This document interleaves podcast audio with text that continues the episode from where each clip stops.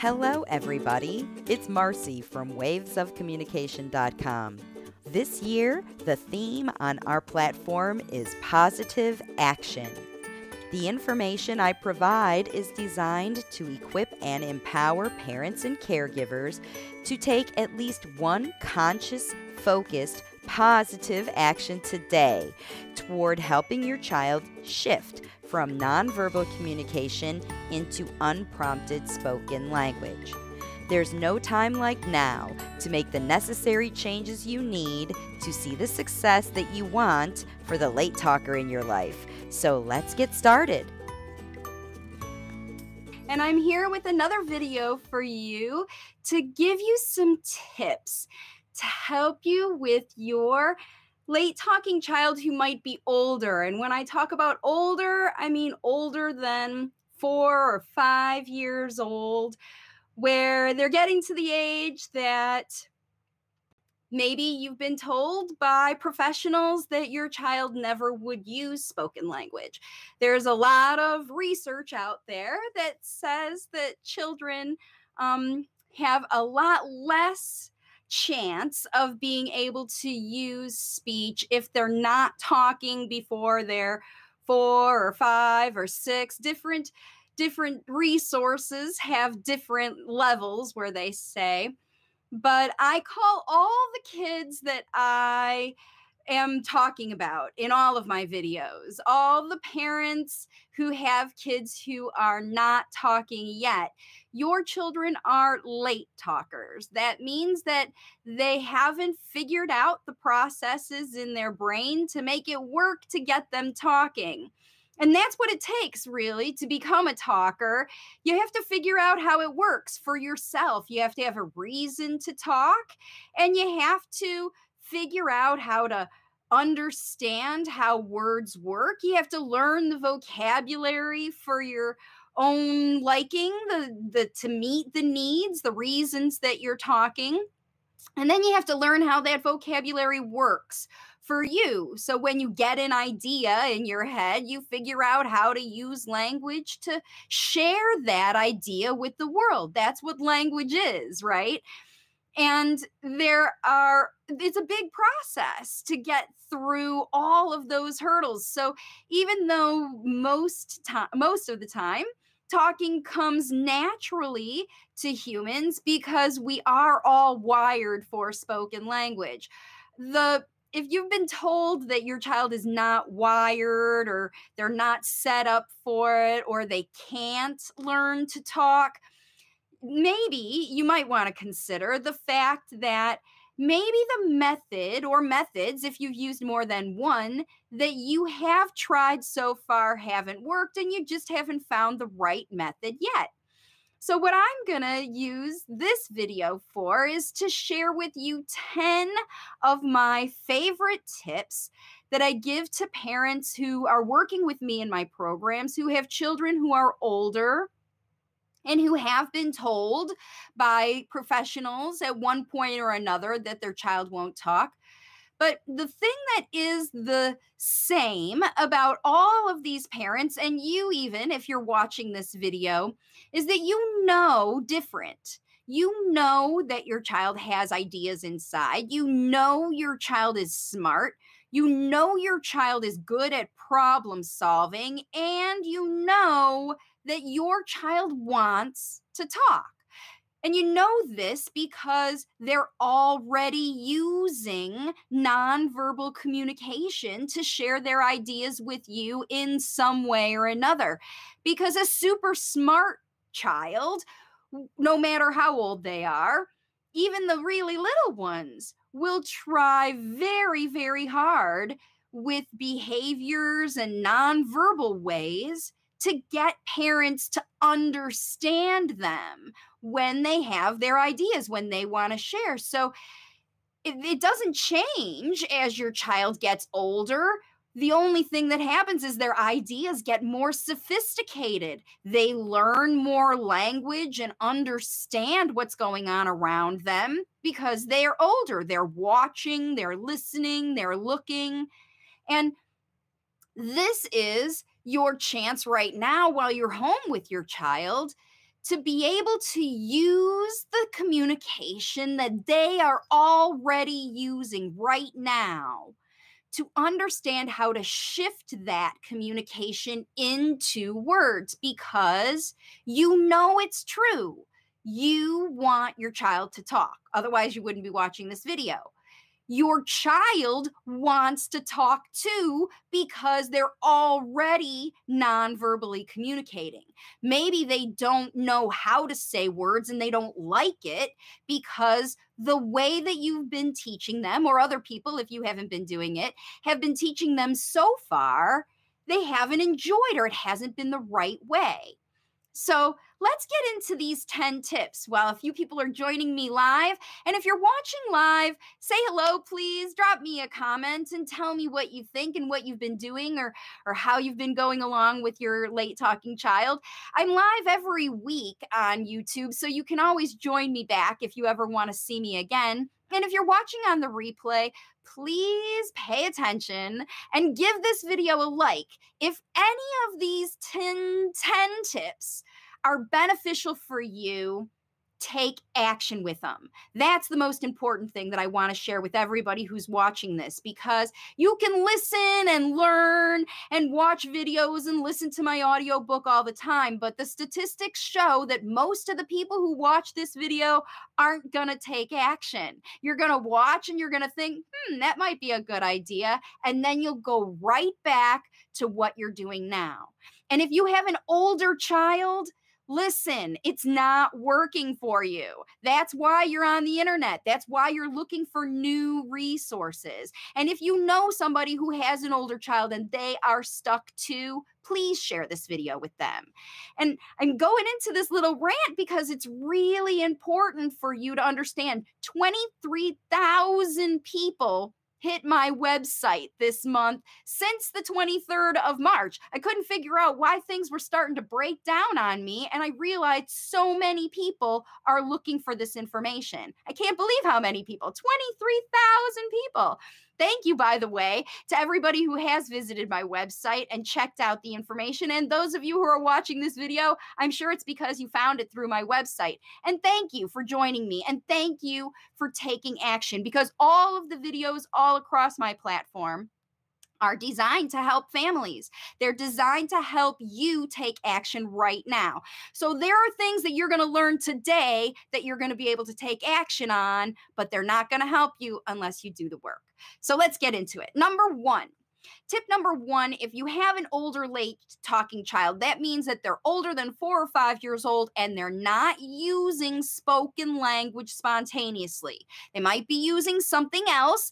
They are using something else, but they might be using something else structured, like a picture system or a tablet system or sign language or gestures. They're using some kind of system that they've already set up in your house because if a child has been living with you and you've been caring for them for more than four or five years, and in many cases, there's people watching me who have kids who are seven, eight, nine, and even in their teens, right? This is true for all older late talking kids. They have trained you to read them. They've trained you to understand their nonverbal communication. The systems, the sign language and picture cards, those things are helping them use whatever else they're using non-verbally pointing gestures demonstrating stuff. They're helping you guess what they want more accurately because their ideas are more sophisticated as they're older and they're learning more vocabulary to tell you about the things that they can't physically show you. That's always why older kids move into nonverbal communication systems. So the first thing is understand that those communication systems already exist and you are going to be changing your child's primary communication, which is a big deal. This is a lifestyle change. This is like we always communicated this way ever since birth, and now we're communicating in a new way. It's like everyone in your household speaking a new language because, in fact, your child is not a spoken language communicator. If they're limited verbal, even if they're using only needs based language, they're still not an English or whatever language you're teaching. If you're listening in English, your English language speaker. They are using those words as behaviors and augmented that's why they call it augmentative communication. They augment their speech or their behaviors with speech or behaviors. They the two systems support each other, but they are both nonverbal ways to assist someone else to understand a person's message. That's what communication is. We want people to understand us and we need to help them understand us. Language is the easiest way. So all kids want to use what's easy. We don't want to use what's challenging. And they're going to be stuck using what is easy for them now. The thing you need to do is understand you can't force a new communication system onto your child as speech. You can't start to watch these videos and go, okay, in 10 tips, I'm going to get my kid talking. No, this is language facilitation where we facilitate the natural speech. That's why I talked about it at the beginning of this video. That's how we facilitate the natural speech to come out on its own all of the developmental systems have to come into play in order for language to work. So, the first thing you need to do, the first tip is to understand you're not going to force this, you're facilitating it to come out on its own. So any expectations you have of your child talking in any time frame should go out the window because you're just going to be celebrating what comes out and facilitating that to happen. Now, the so that's really a pre and the first tip to make it happen, to get it on the way, to actually facilitate it is number 1, make sure your child is regulated. And this is before you're starting to facilitate any kind of talking at all. Their sensory needs need to be met. If they're hungry, if they're thirsty, if they don't like their uh, temperature around them, if the it's too loud, if it's too quiet, if it's too bright, if it's too dark, if it's too anything that is causing your child to be unregulated, they're not going to be able to listen and learn language at all from anybody. So think about how much time during the day your child spends being unregulated, where they are fidgety, where they are needing to stim. If they are stimming and calm, that's one thing. But if they are anxious and seeking stimulation, that's not a child who's regulated. A child who is seeking is not a child who's satisfied. That's another way to think about regulated is satisfied. Is your child happy to be in whatever situation they're in? Are they enjoying life or are they in a perpetual state of anxiety where they are looking for something to feel better? If that is the case, number one, you have to take care of that. Use your OT things, use movement. If your child is only regulated when they're moving, allow them movement. If they're only regulated when they're biting and chewing on things, give them something to bite and chew on. If they're only regulated when they're hearing music, play a lot of music. And you'll want to have these sensory experiences that you know your child needs to keep them regulated before you can do any kind of talking. Older kids, and the reason this is more important, it's important for all stages and all ages of kids, this number one tip. However, it's more important for older children because the they have more problem solving ability to resist anything that causes them to feel unregulated. So they will avoid, they will craftily avoid, they will use all their smarts to get out of anything that causes them to feel uneasy, unhappy, unsafe, bored, lonely, pressured, anxious. They know that certain activities, inputs, situations, whatever it might be a TV show, it might be a clothing item, it might be a room, it might be a person, sets off your child and causes their regulation system to be off kilter. These are the things that you need to focus on first. That's why all parents with kids who are on the spectrum, they start with OT because the OT's job is to help you. If you have a sensory diet, if you don't have a sensory diet and your child is unregulated, that's when you need to be having a telesession with your OT to get a sensory diet for your child child. They'll ask you questions, they'll figure it out, they'll help you get the sensory needs. And if you have a sensory diet and or your child had one at school, get that thing out and start to introduce regular sensory experiences so that your child is regulated more time of the day than not. I tell the clients in my system that it's like a tipping point. This regulation is a very tiny point. And if you provide too much stimulation of one kind or another, that whole balance gets out of whack. And whenever this is the only time when things are all balanced and regulated, that's the only time that kids will move forward and learn. So, this number one tip, you've got to get them regulated and keep them regulated. That's where um, parents are finding new speeches emerging in kids who they're using biomedical in, in, um, in stuff for. Because the biomedical is regulating their gut. It's regulating their um, it's mostly their gut really because it's all stuff that they're eating you know supplements that kids are taking inside. It's regulating their gut and their brain is more regulated because their gut is more regulated and speech is coming spontaneously right? So that's why this number one tip is so important.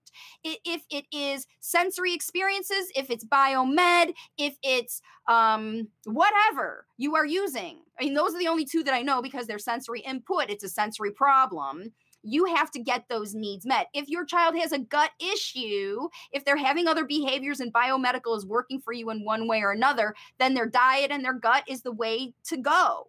But this is just the first step. Getting them regulated is the first step. So you do that first. And then number two is reach and teach. Um, I have a whole video to describe the whole process, but in a nutshell, it is once your child is regulated, satisfied, feeling good, doing what they love, and happy about it. Even if they're not interacting with you, if they are by themselves and they are regulated, you watch them. You see what do they love to do in those moments that they're regulated, not the stuff they're seeking to get regulated. That's also helpful. But a lot of times with older kids, that's what the practitioners will use. They will use the regulation things as their child's motivators. And and when it becomes you're needing it, it's it's almost like it causes the addiction because you can't get it while you have to work. So you can never focus on the work. You're too busy working worrying about the thing that you don't get the thing that you can't have right? When you're trying to work and you don't like your work and that's why people will use these sensory experiences as rewards, but that's not it. You have to give it to your child anyway. They have to be regulated before you try. And then when they are regulated, you watch them and you see what do they like to do because when they're regulated, that's when their intuition, their creativity, their curiosity can take effect because they're balanced and the things that they are interested in, excited about, curious to know, they're going to gravitate toward and do those things.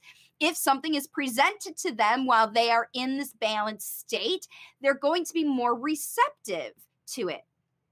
So you're going to reach them where they are by watching them and either joining them if they allow you to join them while they stay regulated because as soon as you introduce something that puts that can that balance off then you're back to number 1 and you've got to get them regulated before you start so if they allow you in their space and you're able to keep them regulated and interested and focused and curious about what you're doing, then you're always going to be successful. But if you push forward to try to teach until you reach your child, you have to reach them first before you can teach them. If you to try to teach them before you reach them, you'll fail all over again.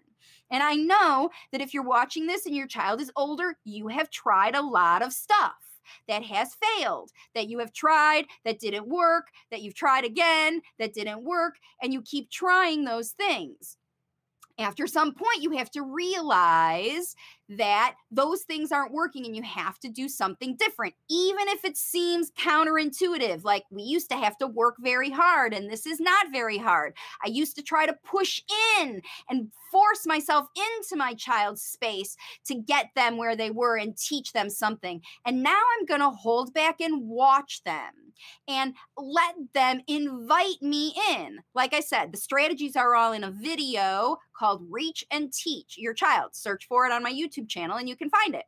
All right, so the third strategy, once you get them regulated and you reach them so that they're enjoying yourself, you want to notice this important thing.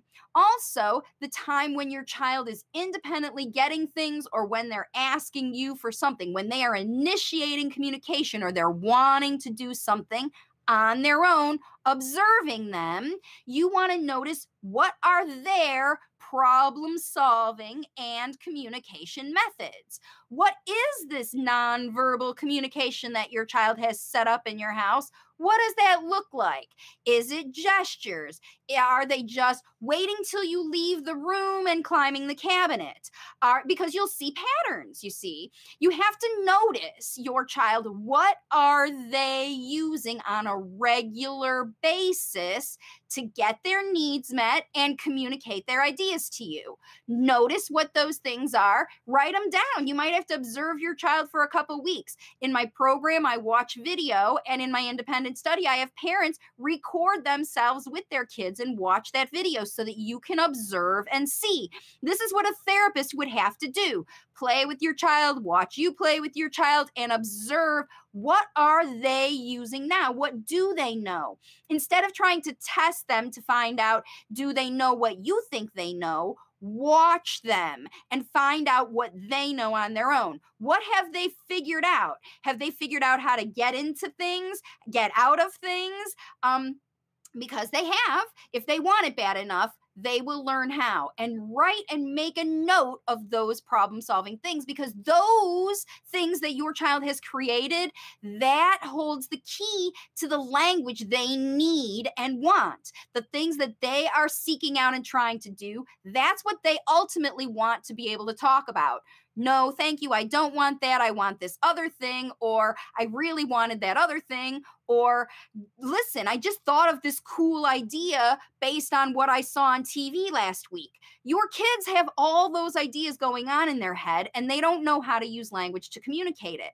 And if you've given them some other kind of system that you're doubling down on, like if they come to you and they're using a nonverbal and you're trying to get them to say words, give it up. It's not going to stick. Your child's not going to keep it long term. Once they get past four years old, they're not going to develop a communication system based on somebody else's needs. They're only going to want to communicate what's in their own head. They will say words and do things because they will get rewards for them and they'll keep doing it and they might get compliance or not compliant depends on if they like it or not but unless you are facilitating them, giving them the words that they want, they're not going to talk on their own ever. They're only going to use those words when they're told, just like you're teaching them to use them when they're told. All right. So you want to watch how are they using whatever they're using to communicate when they're not guided,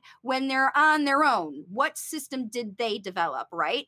And so that's number four is what is their go to communication? When they're upset, what comes out? When they want something so bad they can't hold it in, what comes out? Is it a scream? Is it a point? Is it a throw yourself on the floor? Is it a picture a point? What is it that is their go to language because that's where they're stuck and you have to help them connect whatever you're going to teach them must connect to that thing that's why the tablet systems um, data shows that kids will once they learn and they start to hear talking then they start to say words um yeah it's because they don't want to deal with the machine anymore. They they don't want to have to go through five levels to say the thing that they want to say. Once they learn that that phrase i want whatever works, they don't have to push the I want button anymore because they learn I want, fill in the blank, works for whatever. They don't have to hear the computer say it anymore because they heard it enough times. They know that it triggers them to get what they want, and that's how they learn to say it. But with language facilitation, it kind of works the same way, except instead of hearing the same thing over and over and over that comes out of a box, they're going to hear what they want to say, not what someone else told them to say, prompt them to say, or that is appropriate for the situation. No, it's what they want to say, the words that are inside of them. So when you're watching your child and you're seeing them use their go to communication, if in your house, I promise you, it's not their tablet, when they are upset or frustrated, they're not running to get the tablet, come back to say, I am feeling very frustrated right now.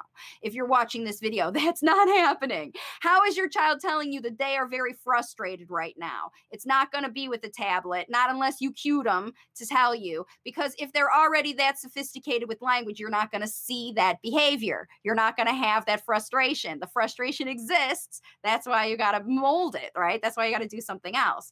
So, when your child is showing any of that other spontaneous, their go to communication, you have to give them the words that they want for that. So if they are upset and frustrated, you have to give them, wow, you are so mad. I know that you are mad and you want me to help you because that's what that language means. If your child is sneaking behind your back to go and get food in the kitchen and you show up, oh, I see that you have been sneaky because you didn't know how to ask mommy you know? That's why they're sneaking. If it's something that they could have it's something that they can't have. You haven't explained to them enough that they can't have it and they don't have any kind of consequence for taking that thing anyway. I mean you haven't taught any of that. That's why it happens. Kids are self serving. They're going to be getting what they want their way, one way or another. You, as a parent, need to use that. You need to use whatever they are craftily trying to communicate, even if they're not communicating it to you, they're communicating it to the world. I'm hungry for ice cream now, and I'm eating ice cream. And it happens somehow if they didn't ask you. They still got the idea, hmm, I'm hungry. Hmm, I want ice cream. Hmm, the ice cream's in the freezer. Hmm, I can ask mom to get the ice cream, or I can try to get the ice cream on my own. I think I'm better off trying to get the ice cream on my own. How am I going to get it? I have to go grab a stool and pull it over. Yep, I can reach the. I mean, they, all of that process is going on in your child's head, right? They are going through the process. How am I going to get ice cream from the time that they thought in their head, ping, I want to eat ice cream?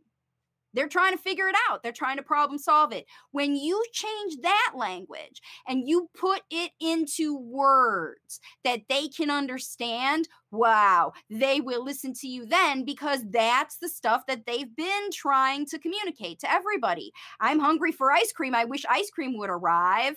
And when they just can't think it into being, they take action to make it happen. That action is the words that they want to say. That's how you do it. You feed them the words that they want. You want ice cream now. You didn't want to wait for mommy. You climbed. Wow, you are smart. You found a way to get it yourself right? Because that's what they're thinking. And you might be angry that they climbed and got the got, the ice cream themselves and you could be saying something a whole lot different. I can't believe you got that ice cream. You did it yourself. Oh no, that's bad. Blah blah blah blah blah blah blah. That's not the words that your child wants to hear. If you want your child to not do that again and use words to ask you the next time they get the idea in their head that they want ice cream, you have to teach them that whole process from the beginning to the end by showing them the words, giving them, feeding them the words that they want to say. Because I promise you, they're enjoying that ice cream a lot more than listening to you be angry about the fact that they got it. They don't care. They don't care. They're all about themselves. That's what kids are, right?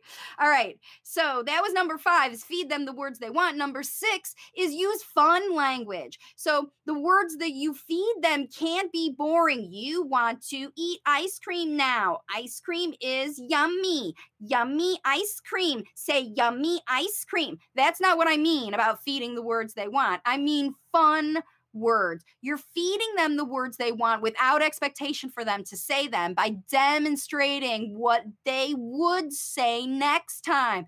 Hey, ice cream sounds good. I want ice cream. Yesterday it made my tummy feel yummy and I want to have it again. Maybe mommy will give me a big bowl of ice cream. I hope she gives me chocolate, right? That's what your child's thinking. I mean, that's what most kids are thinking. And if you know your child, you know what they are thinking. That's the language I'm talking about. It's real language that kids think, kid language that's appropriate for their age, right? You don't want to ever just give them words that you think they should say. That's why a lot of parents are like, I don't know what to say. It's because you're thinking too hard about it. Just tell them the words that you think they want. You know, oh, what's he thinking? Well, he's thinking, you're annoying me right now. Say it out loud.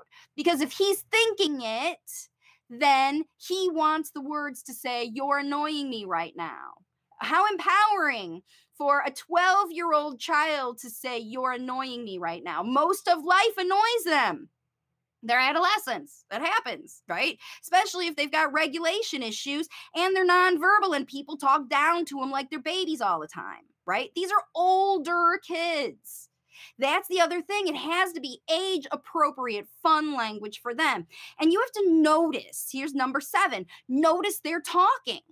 Notice what they are doing. What are they saying? Is it echolalia from shows that they're watching? And what are the words that they're saying? Are they the same questions that you're asking them? Are they saying back to you?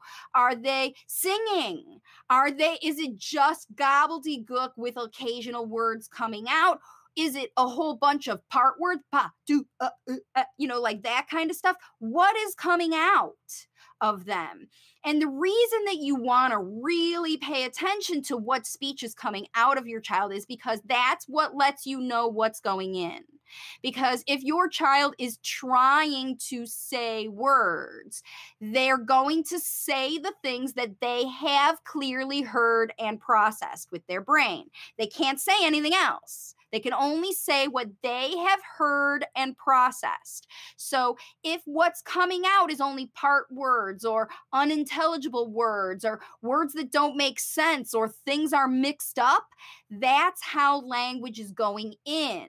So it's very important that you listen to what's coming out with your child from your child and you always recast that into what you think they are trying to say, not what you think they should be saying, what they are trying to say. And you can even tell them, oh, you're trying to say blah, blah, blah, blah, blah. Or you ask them a question Did you say blah, blah, blah, blah, blah? Did you say, I want chocolate chip cookies with macadamia? You know, I slowed it down because it was a big, long word. And many kids who are older late talkers know a lot of big words dinosaur names and Pokemon names and all kinds of things that are super long and obscure that you can't guess, right? Without knowing some more details about that, you can't help your child teach all of them. So that's where that whole reach and teach, know what your child is talking about so that you can give them the words that they want to say, right? Fun language. Notice they're talking.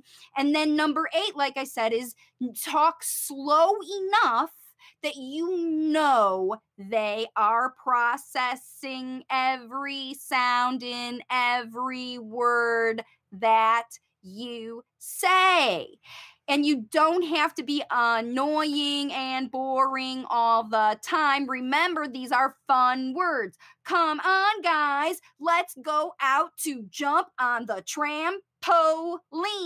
You can say fun things that are attractive to your child with slow speech. You can't do it all day, every day. You do it when you know you need them to listen. That's where all the families in my program are doing it.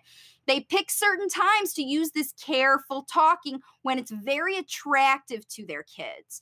And when they use this talking during this attractive time, then all those words that they missed that caused their speech to be gobbled up or broken or parts of words, now they're hearing more carefully. They're listening more carefully because you're speaking more carefully, and what you're saying is not boring or dry. It's exactly what they want to hear. That's why they're excited and listening now because even though before they were turned off, now they can't help but listen to you because you're talking, you've reached them where they are, you've got them all regulated, and you're talking about things that they love. they're gonna pay attention, right? So you talk slow enough right? And you don't talk down to your child. Number nine is you never talk down. You always talk at or above your child's level. If you think that even if they're only using single words, a lot of single words mean really long phrases.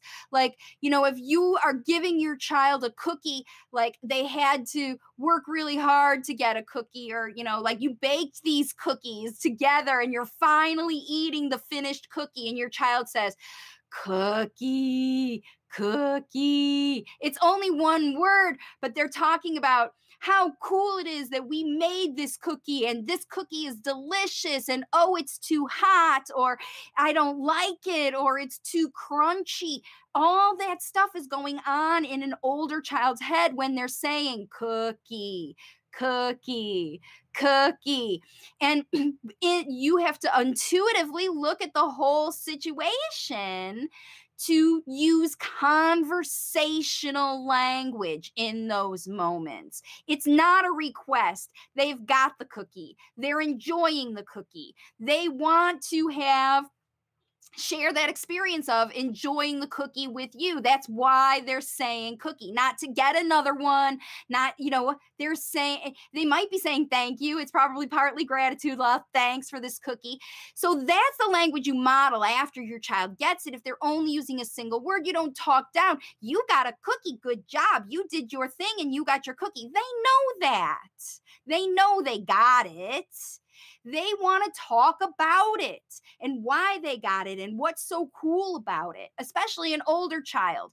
They've learned all the nouns, they don't know how to put them together into language. That's why they only say a noun and you expand their language to include the things they want to talk about, not the things you talk about. Cookie is a food and cookie is round. And what other things can we think of to eat, right? Because that takes away from the conversation of, hey, we baked cookies today and aren't they yummy? And maybe we'll get fat and eat a bunch of cookies. I mean, that's why you bake cookies, right?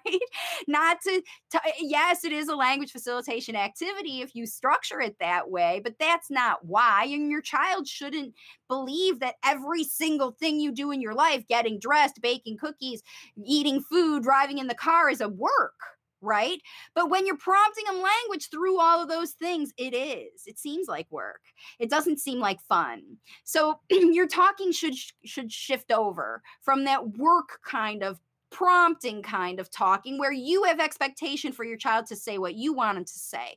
And you shift it over and you talk about the things that they want to say, that you think, that you see, that you observe them wanting to do or say or share. You provide them with the language for that, right?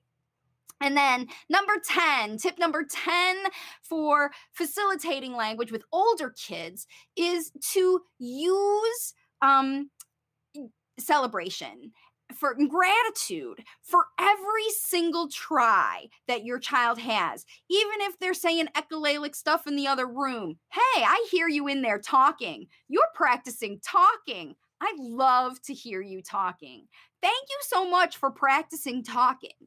Every time your child tries to open their mouth or imitate or give it a go, because that's how they're going to start with their language. It might sound like imitation at first with the little kids, but the older kids, they talk when they want to. Period. End of when they are excited, when that's when it pops out, when they're so excited they can't stop themselves. But in in response to a prompt, after this four year old stage, you might as well forget it. And that's why so many people shift kids at that stage over to nonverbal communication systems because they stop being able to imitate and say words when you want them to because it's boring and it's un and they've already you've already taught them all those words. They don't know how to use language. So you can teach your older late talking child how to shift from whatever nonverbal communication system they are using and they're using something even if it's not structured. But if it is structured i promise you it's not all they're using. Even if they're using rpm to spell out everything that every idea they have they are still using behaviors in the middle of the night when they have a bad dream, when they fall down and skin their knee. They're not running over to grab a letter board to point something out unless they are firmly stuck in that as their go to nonverbal communication. But most of the time, it's not that way. These systems are a crutch to help kids make a transition from behaviors that people don't like to see into behaviors that people do like to see, which is instead of screaming, they hand you a picture to get what they want. And that's nicer, but it still is behavior. And if you've been doing this for a while and your child is four, five, or six years old and they've been in this exchange based teaching for all that time and you're still not getting talking, it is time to realize why that is. And it is because those methods do not teach the conversational language. Nobody's teaching the conversational language unless you do the tips that I talked about in this video. And when you do the tips that I talked about in this video, you will see spontaneous spoken language as long as you don't go back to pressure and prompting and expectations for your kids to say the things that you want. That's the trick. You have to give it up. You have to change your mindset so your child will change their mindset. But they're trying their best to communicate with you using the systems that they have. They are trying. Okay. Even if it seems like they never want to communicate with you, you have to figure out why that is. And I promise you, when you make things more fun and you take away expectations and you initiate and take action to teach your child to talk, then you can do it. And it doesn't matter how old they are, it doesn't matter why they're late talking. In my program, kids with brain disorders, agenesis corpus callosum, kids with severe autism, kids with apraxia, kids with older kids, 8, 9, 10, 11, 12, 15 years old, their parents saw improved spontaneous speech when they used these tips that I just gave you to change things around and do something in a new way language facilitation. So that's what I have going on. I'm not seeing any questions today on this Q&A. So I'm going to go ahead and just let you know that listen, you can do this. It doesn't matter how old your child or what's going on. You can learn the process. And if you want to know exactly step by step how to do it, there's a few ways to find out. Number one, you can go over to my playlist called Get Started with Language Facilitation here. That Reach and Teach video is in there, the language facilitation talk is in there. Get started, get trying. And if you have an older child, you'll probably be able to see some progress just with the free videos in that playlist. Okay. You can watch all of them you want for free right now. And then if you want to, um, invest in learning how the process goes. If you want to listen or read it, you can get my book on Amazon. It's called If It Isn't Fun, It Isn't Fun. Teach your child to talk faster than speech therapy. It um, goes through the whole process. So the book is available on Amazon and Audible, right? Really cheap. If you want more detail and you want to ha- listen to me explain it on slides, have worksheets, um, you know, to do your own video analysis, create your own plan, reach and teach, facilitation talk, conversational language, bilingual language, social skills, you want to get the whole training through all of that. That's in the Language Facilitation Basics online course, which right now is on sale for only 100 bucks. It's usually $500. It's worth thousands more because it teaches you, if you're an independent learner, it teaches you how to do what parents who work with me in my program get for $2,000. So for a 100 bucks, you can get the training, step by step training as an independent study course for $100 right now on my website, wavesofcommunication.com. Links in the description. You can do it.